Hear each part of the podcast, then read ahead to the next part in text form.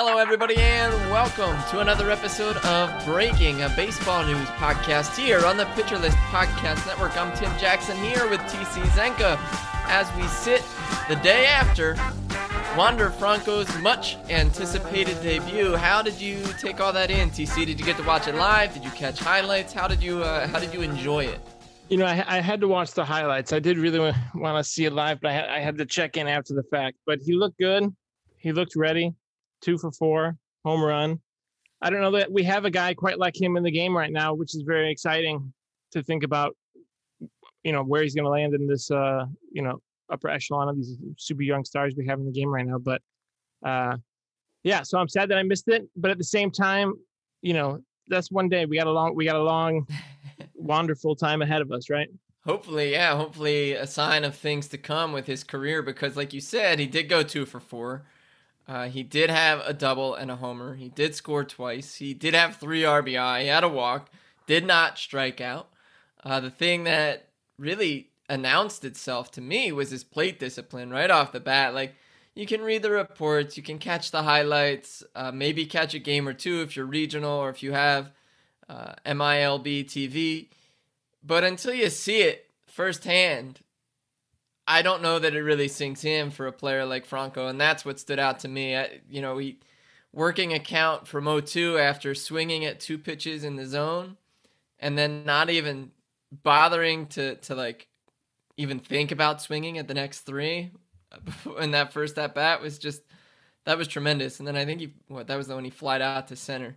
Um, yeah, that was one of his bad at bats. Yeah, yeah, the bad one. He he worked I think six pitches and uh, ultimately still still just like again announced himself in that sense that like the third ball was extremely close to the plate and he just he didn't even think about it. He didn't even bite at all. Didn't didn't do like the patented Ryan Howard uh like, you know, the the the almost like hitch at the ball, nothing. No not even yeah, anything at all.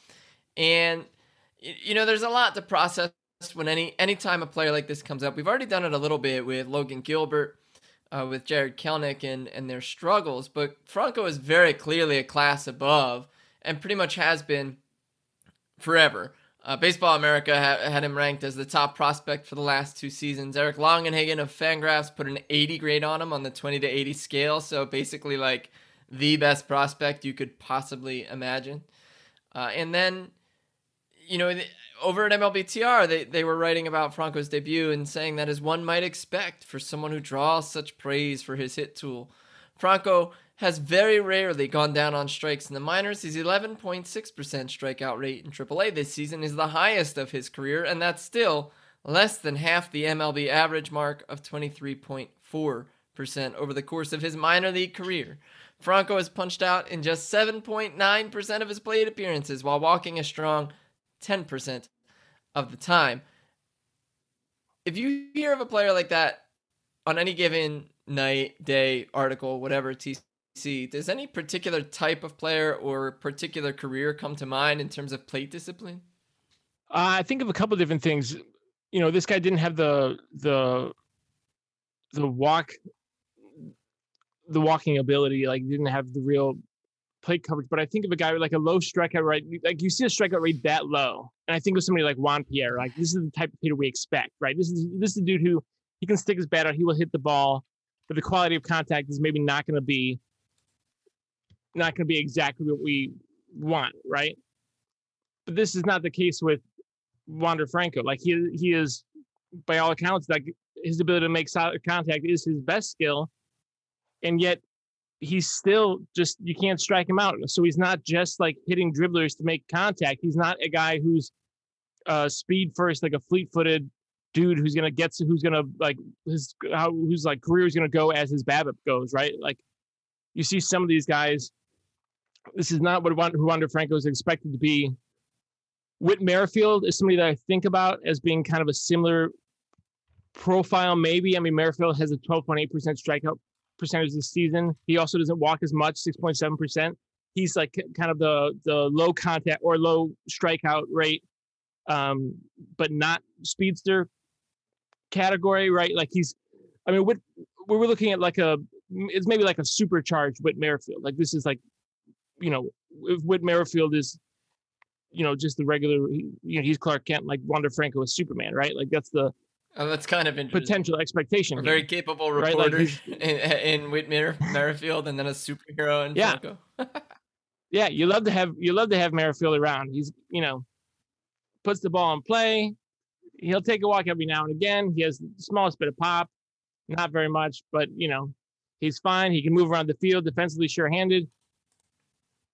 That's not who Wander Franco is going to be. That's not the expectation with him. The expectation is Wander Franco is that kind of guy in terms of he puts the ball in play.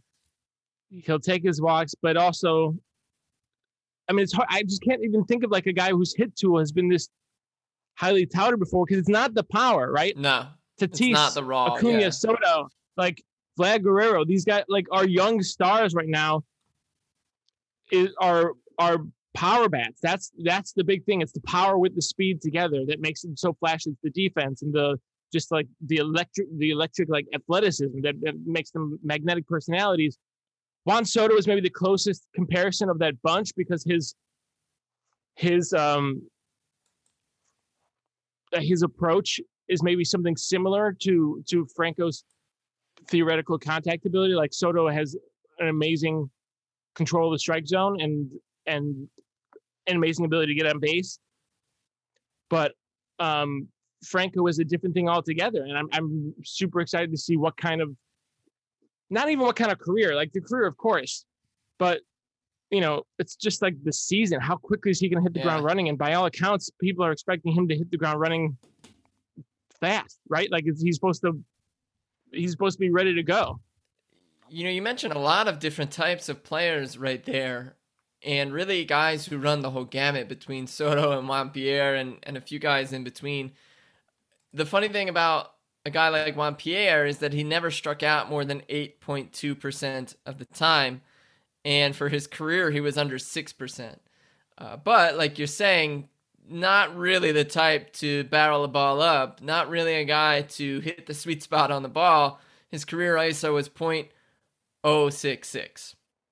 I mean, that's insane. Like the Juan, Juan Pierre as a concept in today's game is just like, what? Like, yeah. tell me a guy has an under 6% strikeout rate and under 6% walk rate. I mean, he's kind of like Willians Astudillo, right? Bit. He's like kind of the closest thing to that, except he was, you know, a verifiable leadoff hitter for 10 years yeah, in the league, like he, he almost while walking less than 6% of the time, like and on teams that did well and won a World Series and like yeah, by all accounts, like it worked. Back right? to back four win seasons in 03 04 with the Marlins. And like, yeah, that, that player had a place in time, but like you're saying, not around in today's game. Uh, even you mentioned Merrifield. I think what's interesting is that we're talking about Franco in the in the context of not necessarily being an 80 grade prospect because he has 80 grade raw power that he can get to in games, say on a 70 on the scale. Uh, but Merrifield, not necessarily the absolutely quickest guy uh, on the field, but he's leading the league in steals and leveraging his skill set. And that's really what Franco seems to be able to do. And when we come to Hit Tool as an evaluation method or, or as a note, it's really about barrel control, being able to uh, kind of shift your, your hands and wrists through the zone and keep the barrel there as long as possible to make the best quality contact. And that's what Franco seemed to do so fast last night. That's what really jumped out. Beyond working the counts, when he did swing, he was so lightning fast through the zone. Like, I don't remember a player coming up and having hands that quick. Like, just, just ripping through the zone, just like the flash, as if they could be wrapped up into one person's hands as a superhero. Like, that's where they would reside with Franco. And we talked about Kelenic as he came up. We also mentioned that it seemed to be pitchers were exposing a hole in his swing right away that he was going to have to adapt. Again, one game, and Franco will inevitably have to make adjustments, but he looked like the real deal pretty much right away in that in that game last night. And that, it was like stunning. It, it was it was almost startling how apparent that was because even talking about this this strikeout rate, uh, Jonathan Judge, who does a lot of the stat work at Baseball Prospectus, was saying on Twitter today that strikeout rate is one of the most translatable things from level to level. And he was saying it in the context of the Brewers calling up Keston Hiura, another younger player who's really struggled, who's really been exposed yeah. to some extent, right? But to see how that doesn't translate too to Wander would seem to be short-sighted, right? Like if he's if he's historically avoided whiffing, avoided strikeouts to the minor leagues, and we see that right off the bat in his very first opportunity in the majors, seems reasonable to be able to expect some sort of of rhythm uh, or some sort of movement along that path, right?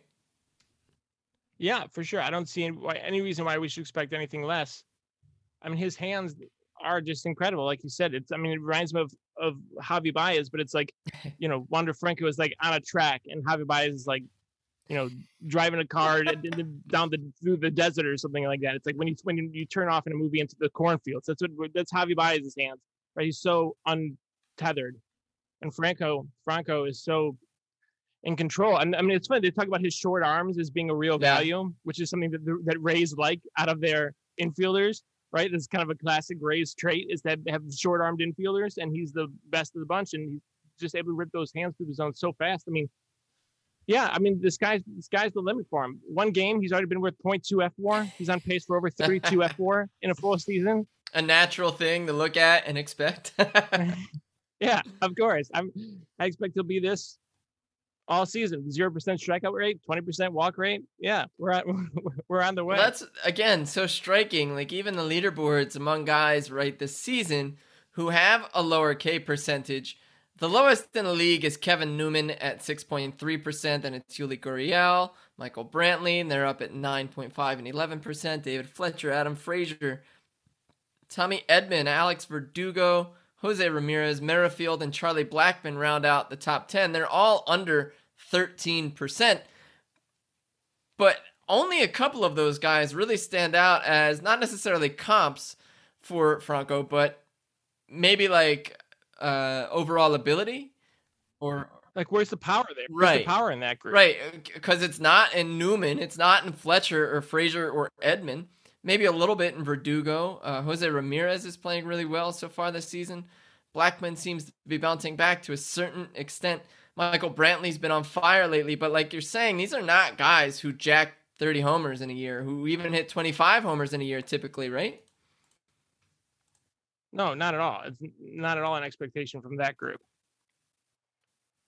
Even like the expectation is like you know solid at bats, right? right. Put together good at bats. You have that's a, a, group of relatively decent defenders. There's guys who who run okay and like you know have generally well-rounded games, and they're gonna you know keep putting together solid bats for you, right? That's that's what that group is. Yeah, and and really the best ones there, or maybe the the most reasonable ones to again kind of align Franco with here, I think are Brantley in terms of pure hit tool, because Brantley's another guy who just does not strike out and can really control the zone, and then maybe Jose Ramirez, who is pretty much on pace again to crack 30 homers for the second time in his career. He got 29 in 2017, and then 39 in 2018 uh, coincidentally, his best seasons to date 6.5 and 8.1 wins by Fangraphs WAR.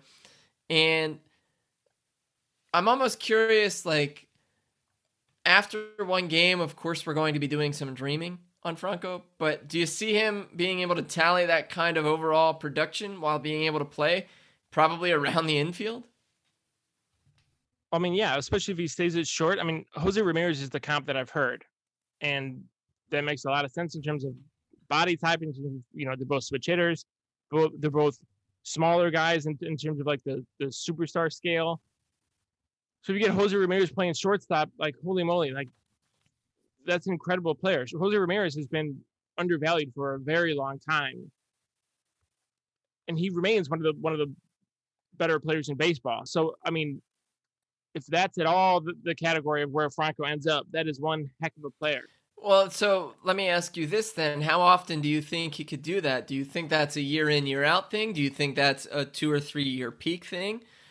Do you see the ability to maybe have a, a sporadic season like that where, uh, you know, some players do that? where they are great and then a couple years they're okay or really solid and then they're great again? All the accounts are that Franco is the real deal, that he's a generational talent. He's gotten better and better every season since when he was first being scouted when he was 14 years old.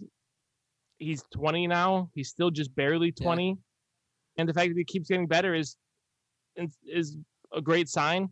The only thing I've heard the uh the flaw I heard in his game was that he hasn't failed yet. Like that was that was that was like the one like scouting report flaw of like this is the one thing we can say we can't say that he can do yet, which is that he hasn't failed yet anywhere, and that does sometimes hit guys at the major league level. You fail for the first time, that can like be difficult. Like Kelenic, I don't know that that's Franco's future. The thing that makes me believe in him is that he doesn't have like outside of the hit tool, it's not those super loud tools, right? It's not the Jasson Dominguez power. It's not yeah like the blazing speed and and the fact that this guy, it's not even like you know a super slick shortstop. By all accounts, he looks relatively average, and yet there's so much belief in his bat that I just I just feel like it must be as good as they say. And yeah, it's I don't see why he can't be. If the question is, can he stick at short? If he sticks at shortstop, yeah, that's that's like a perennial MVP candidate. Who knows? Like, if he moves to third, we're looking at yeah. If he gets anywhere close to Jose, Jose Ramirez, that's great. What about Anthony Rendon? That's another guy. Doesn't strike out, and he takes his walks. Right, Anthony Rendon, 15% strikeout rate for his career, 10% walk rate. Anthony Rendon, another guy who's been long been undervalued he's having a rough go over this season because he's been hurt. But that's the guy I think of too. He's a right-handed guy, but so in control at the plate, so in control. Now he he has he's been a guy who's hit 300, you know, three years in a row from 2017 to 2019, and very still in the box, ice cold, very cool, like doesn't get overwhelmed with the moment. Was like low key the best player on the 2019 Nats, you know, world champions. And if that's the guy the Rays are looking at, the question is like, how quickly can he become that guy? Yeah, well, that's. I think he, you know, injuries aside, who knows? But like, it looks like he's he can. It looks like he'll have. I mean, you can't say about longevity, but it looks like he's going to be that kind of consistent superstar. It seems like he has that kind of consistent game, right? Yeah, and even dating back to any report, really, it's that he's just always been this player. So while it could be a knock against him, I guess in some way, shape, or form, that he has not failed yet. This also reminds me of the phrase that elite players are always elite.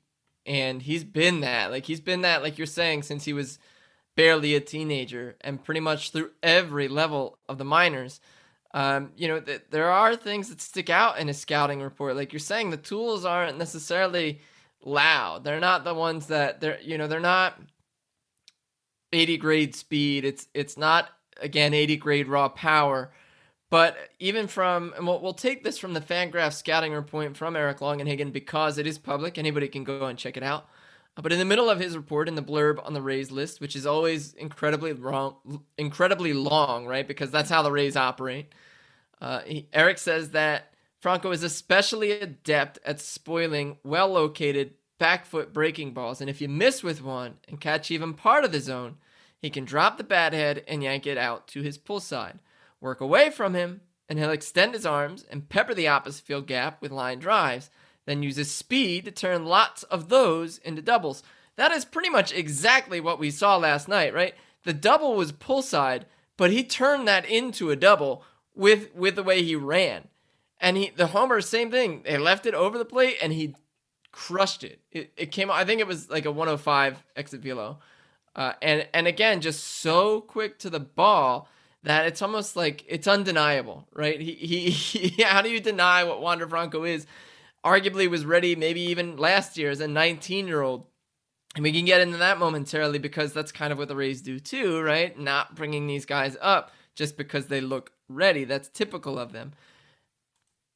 But it's so it's so apparent that he is what he is, right? That he is such a quality, not even quality, really truly seemingly incredible player. I don't remember a player's debut where there was one that much fanfare and two that much demonstrated over the course of a handful of at bats that said, "Oh, this is why everybody is excited"? I mean, it was Bryce Harper, Bryce Harper and Mike Trout. Those are the last guys that were this far along and this kind of established. And they were different kind of players. And you know, for whatever we think of Bryce Harper, Wander Franco has a long way to go before he gets to Bryce Yeah. Harper. Right. But that's the last guy. I think that's the last guy where there was really this much fanfare, where there was this much excitement about his debut. And what's crazy about that is you mentioned those two names, Trout and Harper, both great players in their own right. Trout, obviously, a cut above pretty much everybody. But that really hits on something that uh, came up in an Eno Sarris article recently about Franco's projections, about how, uh, you know, he, he referenced the tweet from Derek Carty in regard to Tatis and how Tatis debuted and came out pretty much lit the world on fire. But Derek Carty highlighted how many players of this caliber, despite really, really good projections right off the bat, pretty much before they took a major league at bat, how many of them struggled versus how many of them did pretty well and how many of them crushed it. So all the ones we've mentioned so far are on that crushed it list. Acuna, Tatis, um, Harper is on that list. Vladimir Guerrero Jr. We know he struggled. The list of guys who have struggled is is incredible. It's it's Eloy Jimenez, Victor Robles, Nick Senzel, Francisco Mejia, also a Ray now, Dansby Swanson, J.P. Crawford, Yoan Moncada, Amed Rosario, Byron Buxton, Omar Mazara. That's just the top half. Mike Trout is on that list too. Uh, Manny Machado is on that list. You have guys like Joey Gallo and Xander Bogaerts, like Javi Baez. Remarkable list of players who you would take on your team in just about any context, almost any of them. And yet, so many of them came up and struggled. So, to cite the excitement, the fervor building up around Franco in that debut last night and connecting it to Harper and Trout is really interesting because Harper came up and crushed, and Trout came up and struggled. If you had to go with your gut reaction right now, do you feel like Franco sits in one of those camps, or do you think he's somewhere in the middle? Well, oh, that's tough. I mean, I think he'll. I don't know how much he's going to crush in the traditional sense. Like, I don't know that he's going to be an all star right away. I think he's going to be, you know, better than Willy Adames right away, and I think he'll be better than, uh, you know, a lot of guys could potentially be. Like, I don't know that he'll even like put up. Is he going to put up more bat than Joey Wendle? Like, he'll put up more pop, sure uh, you know, I'm not sure that the downgrade is too far from Joey Joey Wendle. I mean, Joey Wendle's a fine, fine player. And in this first season, I don't know, but I also think that the Rays they do keep guys down longer, and I think Franco especially. I have to think that this is part of it. That like they know the expectations around him, and they know that if they bring him up just a moment, I have to imagine they were working their best the Rays were so good at protecting their players and putting them in successful situations or situations where they can't succeed that I, I to think that they're working Frank Franco in such a way that he's coming up ready to crush because they know the expectations are there for it.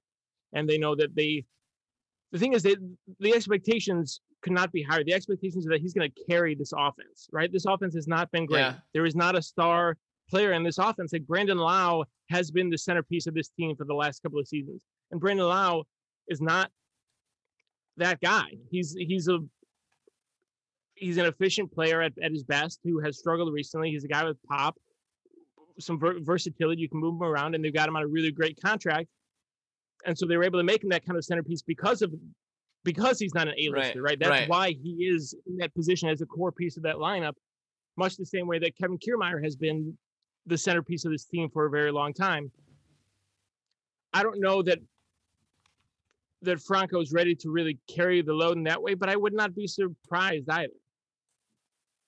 Yeah, I, I think that's understandable. I mean, they do they have a I think the seventh ranked offense by uh, Fangraphs and how they they tally all of those rates.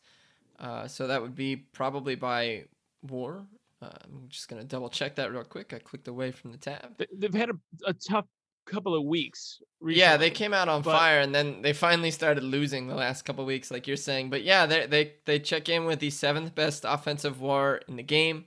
And when it comes to them as a lineup, they're doing that well because they do have the likes of Joey Wendle uh, leading the charge so far. And you imagine he'll cool off at some point. They do have Mike Zunino swinging a hot bat with a WRC plus at 116. Uh, Arenas at 117. Austin Meadows is at 120. And then pretty much every other regular is well below that. So they are kind of top heavy, I guess, in a sense and they are that team that we have come to know as piecemealing it in a way where it's like you don't know the player, but you know they're productive because they're on the Rays and, and playing regularly.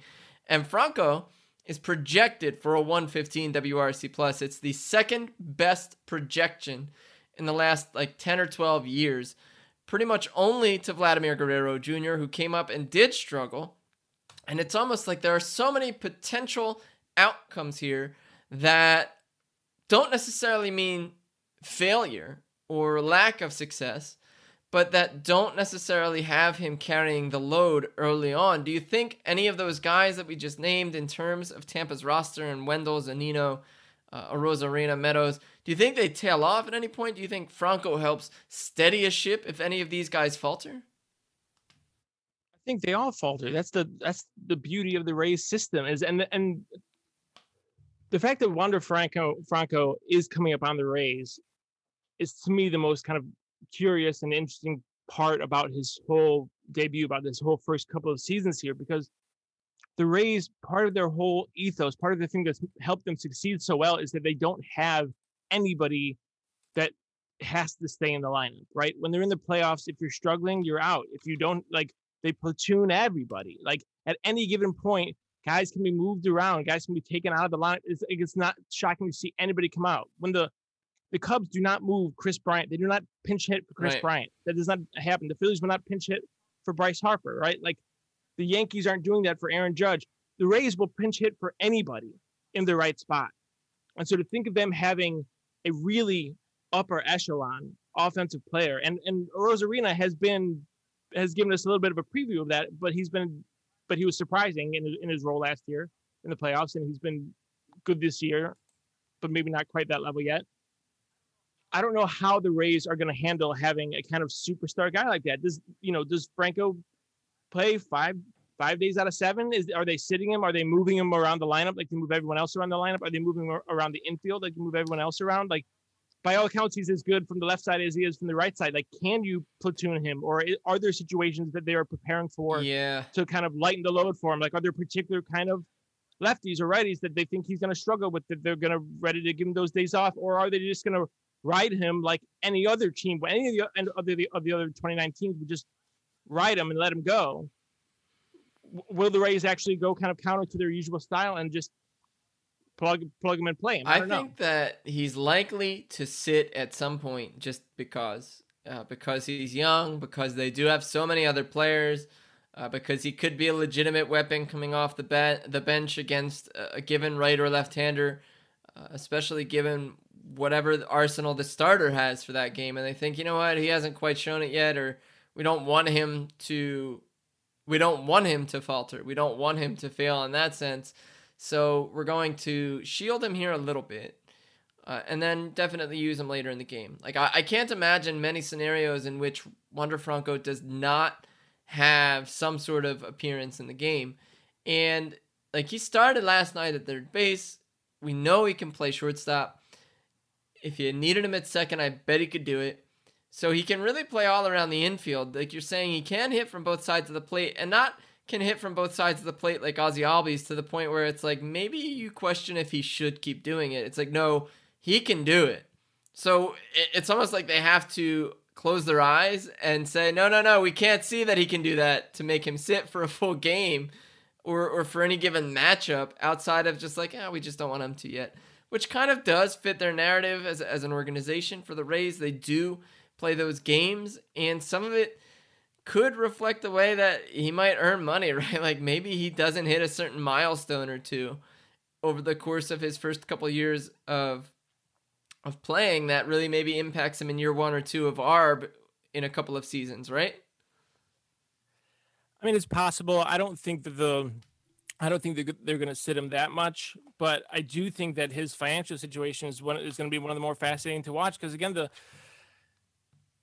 the Rays don't sign guys long term. The guy the Rays and not only that, the Rays typically trade guys a year or two before they have to because they want to maximize that value. I mean, Willy Adames obviously was in a position to move because of Franco, but even if Franco wasn't coming up, it was a classic Rays move to move him just when he was becoming arbitration eligible because they want to trade these guys with years of control left. And that's not that's very much within their style. So to think about Franco being on this team, he's going to be to assume that he's going to be as good as he's going to be, he's going to be making top dollar through arbitration, even if he's only playing 145 games a season or something right. like that. Like he'll still be fine. How many years do the Rays have with him? And that's why I guess the more I think about it, to go back to your question, you know, do I see Wander Franco in the the Bryce Harper going to crush it now camp or the Trout, Mike Trout, you know, might struggle a little bit? I see him in the in the Harper camp for sure. Like he's gonna, I have to assume he's gonna crush because the Rays need him to crush, and the Rays typically, like recently at least, have gotten what they've wanted out of their players. Like injuries aside, I mean, they were able to trade guys like Blake Snell because they knew they had Glasnow who was ready to step up, and they knew expected him to take on that ace role, and he did. Like they've been able to piece everything together. There, I trust them as an organization more than probably any other organization in the game right now, and I just have to assume that they know now that their window with Franco is as short as four seasons probably longer, probably longer, of course, because he's he's an exceptional talent. But they're not going to get away with the Evan Longoria contract. So that's to keep that's him longer. They're not going to get to sign him early. That's immediately what I wanted to ask you about because the last time the Rays really had a player of this caliber on a regular basis were the first four years of Longoria's career, where he put up five and a half wins, seven, seven and a half, and then six and change. Struck out under 20% in two of those years. Actually, got better each year uh, and then he walked more each year. And so there are a couple of things going on. The Rays do have some experience with this. They did sign Longoria to the extension pretty much immediately. That allowed him to get him up and playing at 22, because otherwise he probably wouldn't have seen the field then. But right now Franco's up. He does not have that extension. I can't really see him signing it because who does it help? And he's already made it this far. And then the the other thing is that what like what what do you really kind of expect him to do when it comes to the plate discipline? And how far does it go? Because strikeout rate walk rate as mentioned in that you know Sarris article where he talks to Derek Carty where he talks to Adam Guttridge who is now uh, an AGM with the Mets about projection systems. Walk rate strikeout rate go a long way toward helping project a player power is really really difficult to to really peg for a hitter, especially that young, especially given how the minors function and you know, guys might be there to work on a certain skill, not necessarily to make the most of every skill. And if the ceiling or you know, the sky is really the limit for Franco, and we're talking about a potential MVP candidate at peak like uh, like Keith Law has said, yeah, how quickly does he get there? Do you see him being a Longoria type player where he puts up 25, 26 wins in his first few years? I wouldn't be surprised. Again, I mean, it's hard to say I expect that out of anybody, but I would not be surprised. I would not be surprised if Franco is immediately one of the better hitters in the game. It would not be surprising to me in the least because he's not going to sign the Longoria deal. He's not going to sign one of these pre-arbitration. Like Longoria signed initially before he was up and then he signed a hundred million dollar extension to extend that term. But he was already kind of locked into those below market rates, and this was before there was much understanding. Even it was it was one of those earliest earliest right. uh, pre arb deals. So like, you know, the jig is up. Guys are not signing these kinds of deals anymore, especially a guy like Franco. Franco could get hurt for the next two seasons and released and still probably signed for millions of oh, dollars. Oh, yeah. Like, dude has such a ceiling. Like he's gonna get paid, and there's no reason for him to sign early. He had, he had a multiple million dollar signing bonus. He has made millions of dollars already. There is zero incentive for him to sign early, and I don't know who his agent is, but it doesn't matter. There is not a chance that he signs an extension, an early extension. I, I don't. I see zero percent chance of that happening. Of him signing an, an a below market extension before he reaches free agency, which means like I can't stay, see him staying with the Rays for longer than six years because what world is there in which the Rays, the Tampa Bay Rays, sign a player for four hundred million dollars? They've never spent more than hundred million dollars in a single contract. The hundred million dollar extension that they gave to Evan Longoria in 2012, that's the that's the most money they've ever given up in a single deal. One hundred million dollars. That's not going to happen. That's not going to cut it for Frank, Franco. And I just, I can't imagine. You know, lots of things can happen in six years. Sure. Of course, you know, lots of things can happen. The Padres, for goodness sakes, we never would have seen spending the money that they've been spending. So yeah, maybe it happens. But what we know right now about the Rays, about their about their history, it would seem at this point to be very unlikely that Franco would have more than seven seasons with the Rays, right? So there it is, Tampa. You're ready to go. You got seven years. So yeah, I do expect him to to be there and to start raking from the jump. It's really interesting to think of it from just the pure financial perspective of the Rays, saying that they have never given out more than that Longoria contract, which pretty much paid dividends for them right away.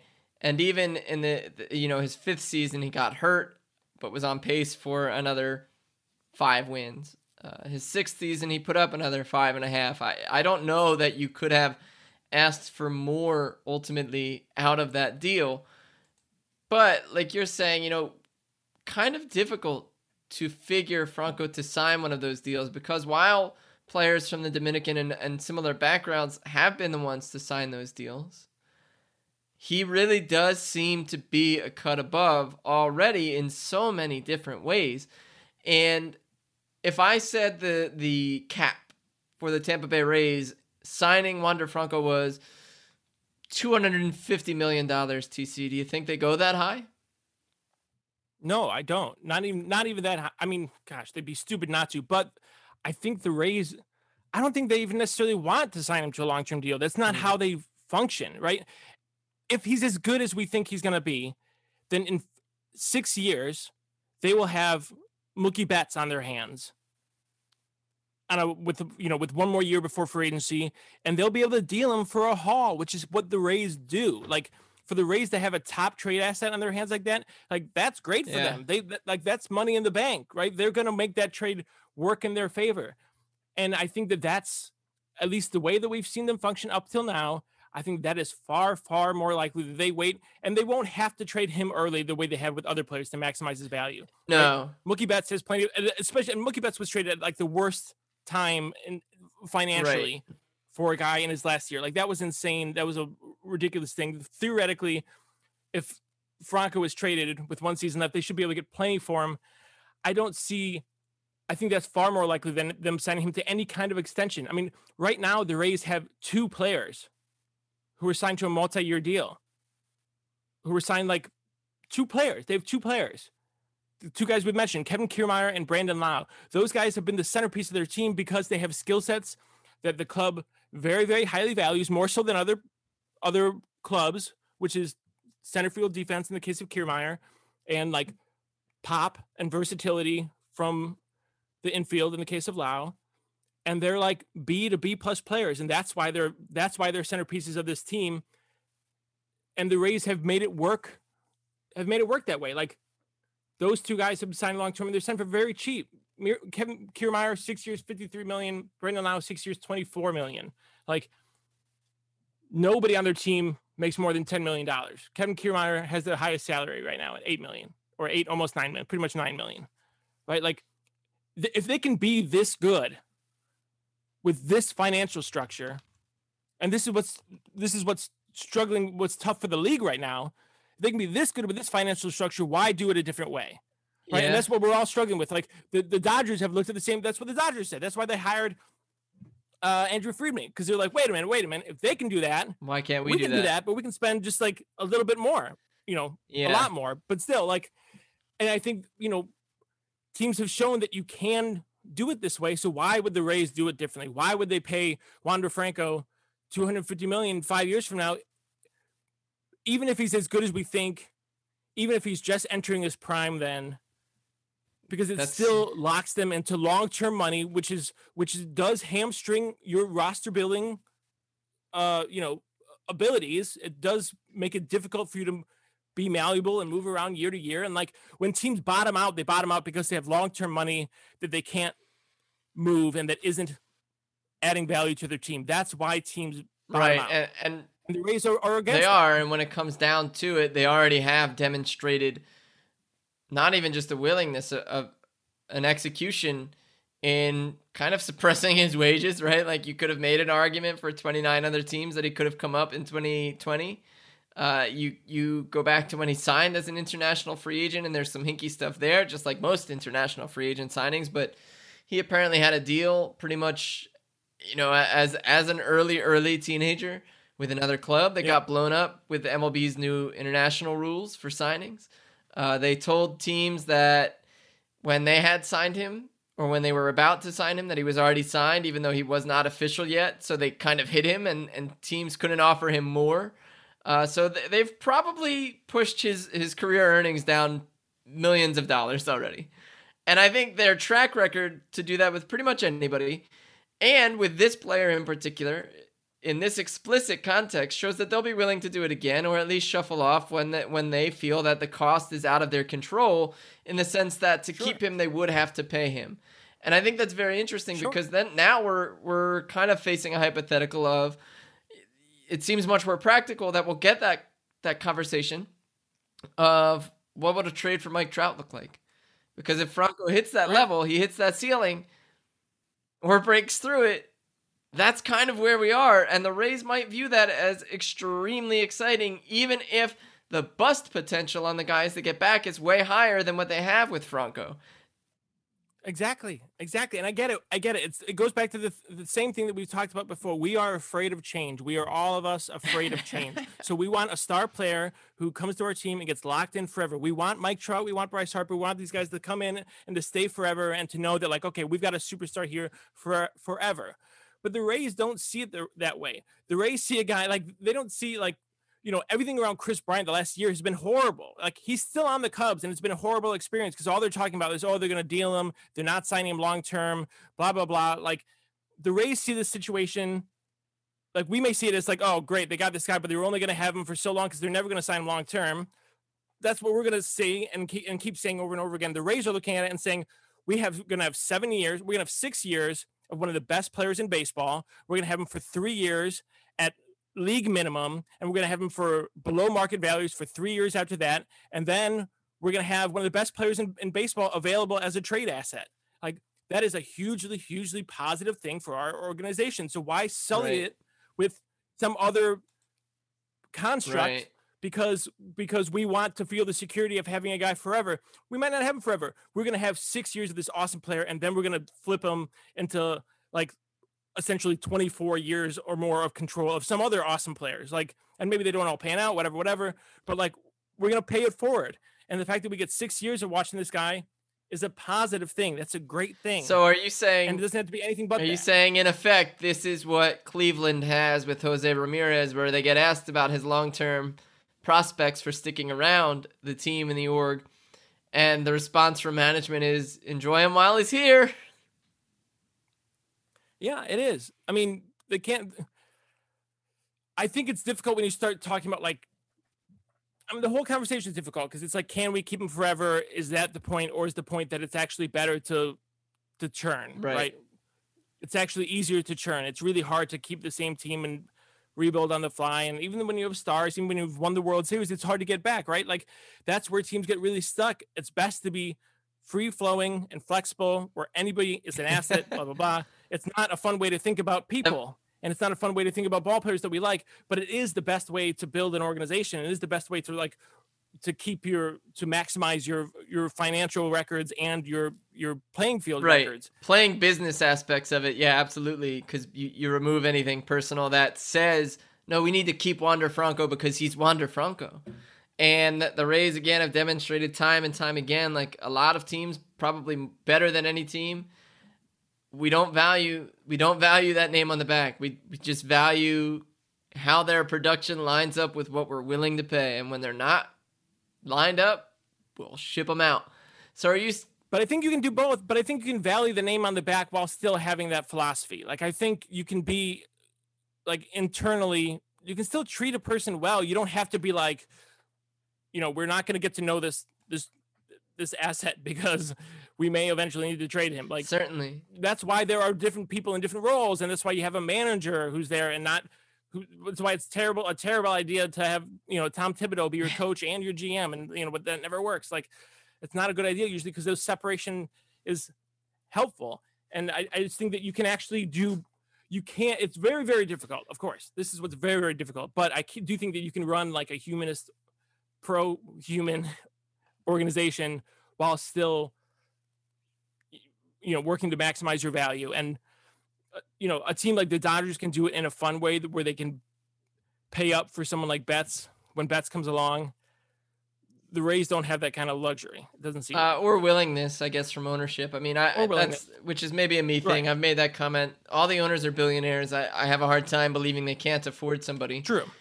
But ultimately, what you're saying that it, it's interesting what you're saying because it really outlines two things. You're saying the best way to run the business is the way the Rays have done it, and yet you're also saying that it's possible that they can be humanist about it. That they they can value that name on the back and what they've done as people in terms of contributing to the the organization in terms of contributing to that faceless business what i think is really interesting is that the gap between the two isn't that big right like it's really not that hard the rays have figured it out enough from a financial aspect when it comes to their scouts they figured out if we pay them a little more we'll be able to get better talent and it'll pay off way way bigger for us I'm waiting for a team. I guess I'll be waiting forever because it'll require an owner being benevolent to the lengths we've, the lengths of which we've never seen, where they are willing to say, no, he's Wander Franco. Of course he's sticking around, and not play any games and not be like, well, we really wanted him, but he just priced himself out. Like,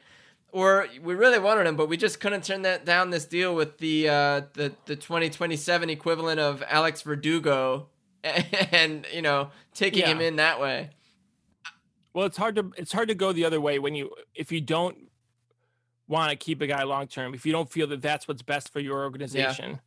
then it's hard to find the right language for it. I think because again, you look at the Cubs and Kris Bryant, and it's been this like horrible situation. Sure. Even though like I don't think the Cubs, I don't think it's wise for them to sign Kris Bryant long term. As great of a player as he is, and he is still a great player, I don't know that he's the guy that you want to give eight years, ten years to at you know, $30 million or whatever the number is going to be, like, I think it's probably wiser to do exactly what they're doing and wait, but that does create this difficult conversation publicly, and you have to do your best to insulate the players from that. That's why the Cubs hired David Ross as their right. manager, so that they could try to figure out can we keep this family together as long as it's going to stay together, keep the family vibes within the building, even though we know that the bloodsuckers are coming and it's going to be this like horrible narrative for two years and maybe well, more can we still preserve this sense of like we want you here now and we will we hope something works out and we're going to keep thinking about trying to find the right value and it's and it's not bs like i don't think it is it's like it is about we don't know what the proper market value is for you. If we could find it and pay you it we would right. do that. But market value is not an easy it's thing moving target. to, to, diagnose. It is a totally moving target especially with guys who are getting hurt and who's like coming off covid seasons and when like you know values of players are changing and their abilities are changing and they're aging. Like it's a very very complicated as you said moving target. So I, I don't know. I, I think the conversation generally I think you know there's a lot of like negativity towards owners and I get it and it's fair because they are you know they have too much money and it's it's it's never really I think about what they can't afford even if that does become like the language that's used publicly. Well, I think in regard to Bryant specifically, there are very unique details about that situation. One is that the Ricketts as owners don't have the best reputation for being willing to spend, right?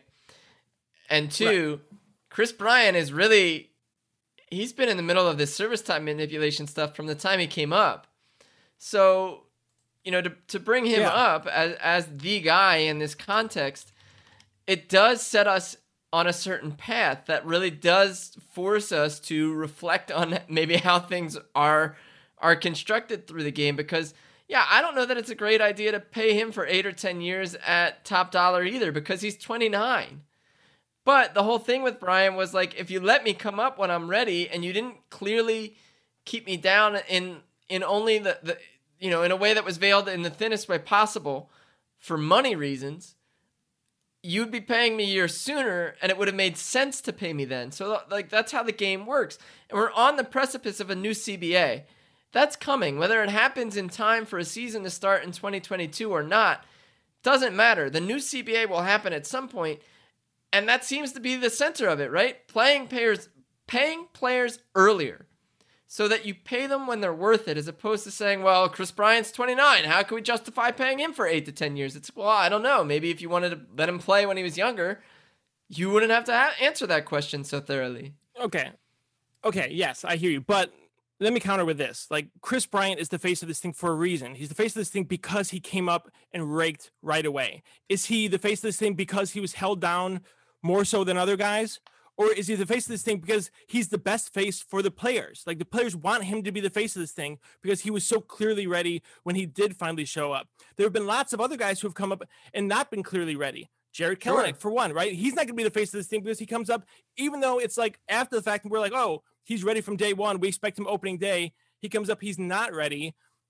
He goes oh over 39, whatever it is, whatever is happening, it's you know, bad luck, whatever's going on. Like it's not as clear cut. Kris Bryant is an easy face for the players to lean on because he was an MVP from day one. He was rookie of the year's yep. first year. He was MVP the second season. So that's why he's the face of this thing for players. And he makes it makes perfect sense. And he was a little older then. So like, yeah, it, he is harder to pay now, but also is is he like the poster child for this because it was so egregious or just because he was so good from the jump. And the fact that he was good from the jump isn't proof that he was ready before. It might be proof that he came up at exactly the right time. I mean, the Cubs went to the the NLCS when he was a rookie. They won the World Series his second season. It seems to me like they did it exactly right for the for the for the organization. So I, I don't know that that's like as big of a as big of a win for players as it's always made out to be. Well, the, the thing know, with Bryant is, do you think that the financial system is all messed up? But like, you know, with this particular financial system, the way it's set up, like I think that it makes sense. I think it's a bit of a trap to look at Kris Bryant and to say like, you know, this is a, you know, this is an egregious error or whatever, or you know, the thing with misuse of the system. thing with Bryant is that he came up and played 151 games in 2015, though, right? And he did win Rookie of the Year, and he did post six wins, and so he played pretty much every game possible, right? It, the the idea that they manipulated right. his service time centers on the idea that they held him down long enough uh, to gain the extra year of control, which is kind of where we are in this boat, right? Right. They definitely did that. Right. Like 100% they and, did that. But also, it's hard to argue that it wasn't the smart thing to well, do, for, right? For the like, business, for the faceless business, sure. But now he is the face right. of that franchise. Like you're saying, he's been such a critical part to it.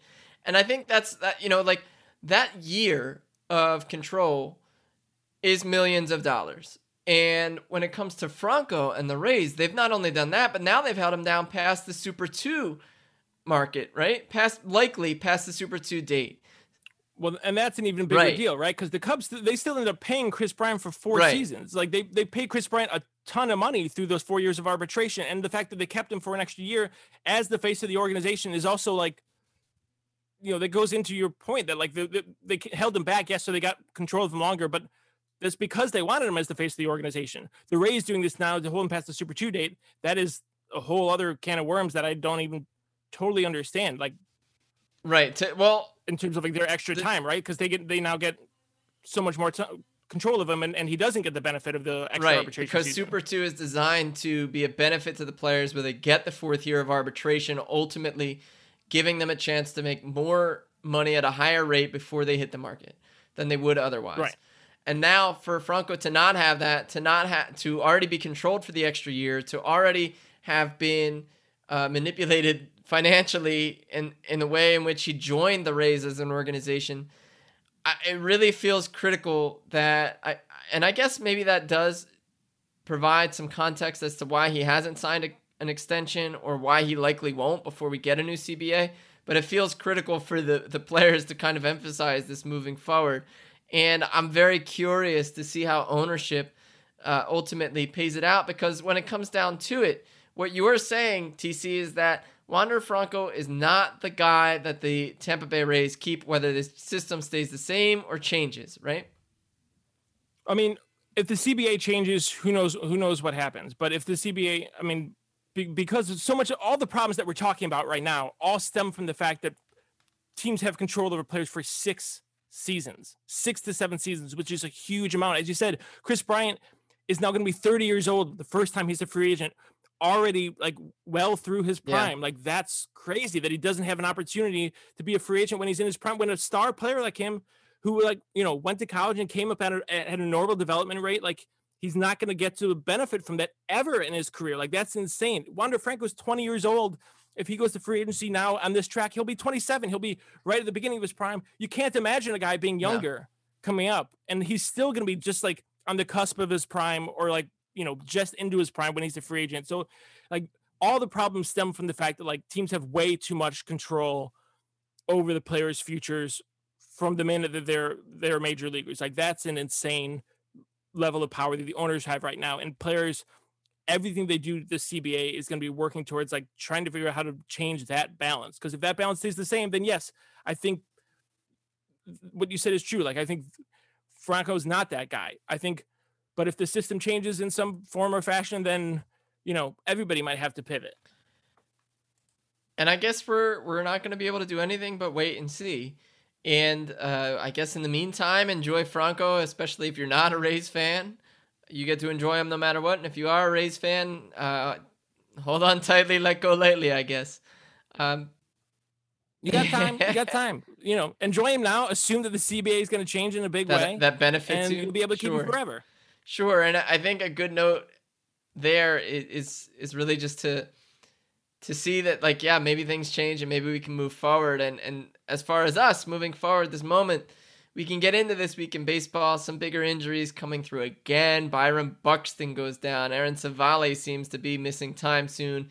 Ketel marte up in the air having hurt his other hamstring. Joey lucchesi tears his ucl adalberto mondesi strains his oblique. Austin gomber has forearm tightness. Um, any of these stick out as anything in particular or unfortunate?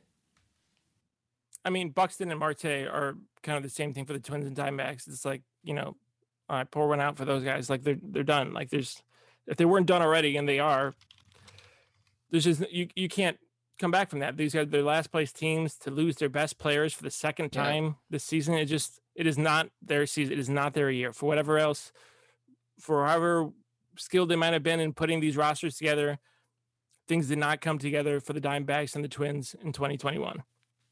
Yeah, I think that's a fair thing to point out when it comes to those teams and those injuries. On the other hand, we do have some guys coming back. Luke Voit came back last night and, and had a huge game, a homer and a triple. Max Muncy has been activated. Max Scherzer has brought, been uh, back off the IL. Chris Owings, who is not as big a name but had a huge impact early on. George Springer finally back and Jeff McNeil. Uh, finally, I, do any of these stick out as like clear difference makers for their teams? I I have one I'm leaning at right right now, but does any stick out to you? Oh, Scherzer. I mean, it's a big deal. I mean, he's already back. He's already Mad Max. He's already almost fought Joe Girardi. I mean, he is he's such a big piece of that Nats. If the Nats are going to make any kind of run, Scherzer very much has to be a part of it. I also think that you know Muncy's been one of the best players in the game. That said, he's on the Dodgers, and they have like six of those guys. So you know they're fine. Who are you looking George at? George Springer for for the the Jays because the AL East is a dogfight as it typically is. Um, for as much as as we wanted to give guff to the Red Sox, they're on top. They're 15 games over 500. The Blue Jays are seven games back at a game over 500 at 36 and 35. Uh, you know, George Springer could be a multiple win player, and multiple wins could be a huge deal in that division. So I feel like he's the biggest deal. And and Scherzer, I could definitely see being huge, but I could also see him being traded. And so in that sense, he might not be the biggest deal for the Nats in particular. Whereas I mean, he might be big for the Blue Jays. yeah. If there's the team that if there's the team that needs him, I mean, the Blue Jays are totally uh, one of those clubs that I could see making a run at Scherzer, and he is very much what they need at the top of the, that rotation. So, you know, Scherzer hopefully the Nats are either fall away such that they can move them or they or they you know get back in this. I guess the Nats are only three and a half back right now, so you know they're still very much in it. Yeah, yeah, that's true. the The NL East, while it's been less of a dogfight, it's certainly been a slog where everybody's on even footing for the most part. So that's definitely a relevant. the Mar- Marlins still with the best run differential in last place. love the Marlins. Love the Marlins. Uh, there are other things going on in the game. You know, Rockies assistant GM Zach Wilson resigned. Just another note of like the Rockies have the weirdest situation in baseball, maybe in terms of their front office, right? Um, yeah, I, yeah. I mean, the, I mean, it's interesting only because the you know the Rockies are such a mess. They are, and it's unfortunate. The, the, the, trade situation is, is very confusing though, because the, the, the couple of teams that we have that are going to be able to sell the Rockies, it's like who's in charge, who's going to be in charge, who's going to be left for that team next year.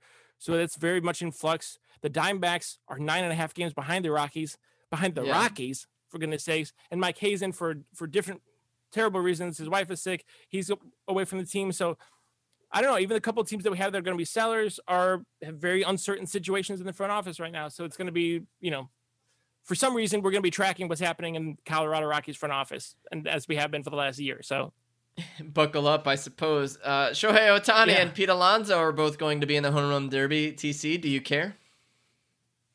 Um, yeah, I love Ohtani. I mean, I'm I'm in it because of Ohtani. Like, can he throw batting practice to himself? Is that have we figured that out yet? I mean, yeah, that's that's exciting. It's very exciting to see him. I can't help but feel like it will somehow end up in him being injured, but you know the the the Vlad and Joc Pederson duel of a couple of was it last year in the home run derby? No, the year before. No, it was last year, I think, when Vlad and Joc Pederson in the second to last round just like had this monster duel. It was so Two fun years to watch. Ago, and then Vlad right? lost to we didn't uh, have one last to, year. Right. And so then Vlad lost ultimately to to Pete Alonso. But that that showdown between those two kind of got me back on board. So, you know, Ohtani's super fun. I will I will be I'll watch some of the home run derby to see see how well he does in it. And Alonso, I do not care. I do not care. So we we spent the last two weeks talking about the sticky stuff through baseball and how that's impacting things or how it could. Uh, we deliberately did not make this the main topic. If if I could get one sentence from you on the Max Scherzer Joe Girardi affair last night in Philly, at this point, uh, by the time anybody hears it, two nights ago, what would it be? less than a week and pitchers are already indignant about being checked. Like it did not take long. It's like one day and pitchers are already like, oh, again? You're checking me again? Oh, you guys, we're not cheating. And it's like, okay, okay. But you've been cheating for the last number of years. So just we're just gonna keep checking. I mean, the Scherzer situation was very particular, and I get what happened. Like Girardi was seeing him do stuff they hadn't seen him do before, and Scherzer's like, "Yeah, I was touching my hair because I, I don't usually do that because I needed sweat because I don't have Dry anything." Off, so yeah. there's Right. So there's going to be some of these things, and you know, it's gonna it's gonna be a pain. It's gonna be I'm gonna be annoyed just watching pitchers be indignant for the next you know Me four too. months or whatever. Everybody seems to think it was bush league by Girardi that I've seen. I don't know that it really was, especially given that context. He saw Scherzer reacting in a way that he had never seen before. Um, frankly, it's frustrating because this is this is what the league wants. Uh, you know, this is pretty unavoidable to say yeah. that they want this because now people are talking about pitchers cheating and managers being uh, underhanded and how they check for cheating and and even with Scherzer in particular having been named in SI less than a week ago as somebody who used substances to help get a, a better spin on the ball just very frustrating that capital B baseball very much seems not to like lowercase b baseball baseball um, that, that's yeah. about where I land on that that that brings us to the PL piece of the week. By Jack Stern, the Rays added another unique reliever to their collection. Uh, touches on how Rays pitchers tend to have one distinct trait that really sets them apart, and that it shows up in guys like Collin McHugh revamping his cutter or Josh Fleming with his changeup. This time it talks about, or rather, Jack talks about uh, Matt Wisler coming over from the Giants, which is interesting because we've talked about the Giants, uh, who are a team that seems to be able to get players to elevate their game. So one way or another, this this piece really touches on everything uh, that we've talked about here, there, and everywhere. So go check out uh, the, how the Rays added another unique reliever to their collection collection by Jack Stern. Yeah. Yeah, I would say that you know Jack does a really nice piece, a really nice job in this piece of doing what we should be doing every time the Rays make a move, which is not just, normally we're like, why would they make this move? Why would why do they like this guy? Like the question is really to dig in to be like, okay, why do yeah. they like this guy? Like why is Matt why is Matt Wisler good? I didn't think he was good. Why is he yeah. good? And the Rays probably Yeah, he just lost the job and they want to give him one. So let's find out why. Uh, that, Right. That's certainly a good observation to make too. So, on that note, TC, where can we find you online and where you're making other good observations? Oh, I'm hanging around Twitter. I'm hanging around the Discord. Uh, I'll probably finally write an article for Pitcher List this week, and uh, I'll be on. Uh, I'm gonna be trade rumors this weekend, uh, Saturday night, and uh, yeah, always get me a Twitter at TC Zencka. You can find me at Tim Jackson Says on Twitter, of course, kicking around Discord, uh, where the community is is robust and, and diverse and bringing up every facet of baseball you could imagine or be interested in. Uh, you could uh, you can find me at Baseball Prospectus with the depth charts pieces every week with some fantasy freestyle sprinkled in otherwise. Uh, you can find the pod at Breaking Pod PL on Twitter and at Breaking Pod PL at gmail.com if you want to email us. Uh, otherwise, we hope that you subscribe, that you comment, uh, and rate us five stars, that you guys have enjoyed your time spent with us because we've certainly enjoyed spending it with you, and that you have the best week ever. We'll see you next time, everybody.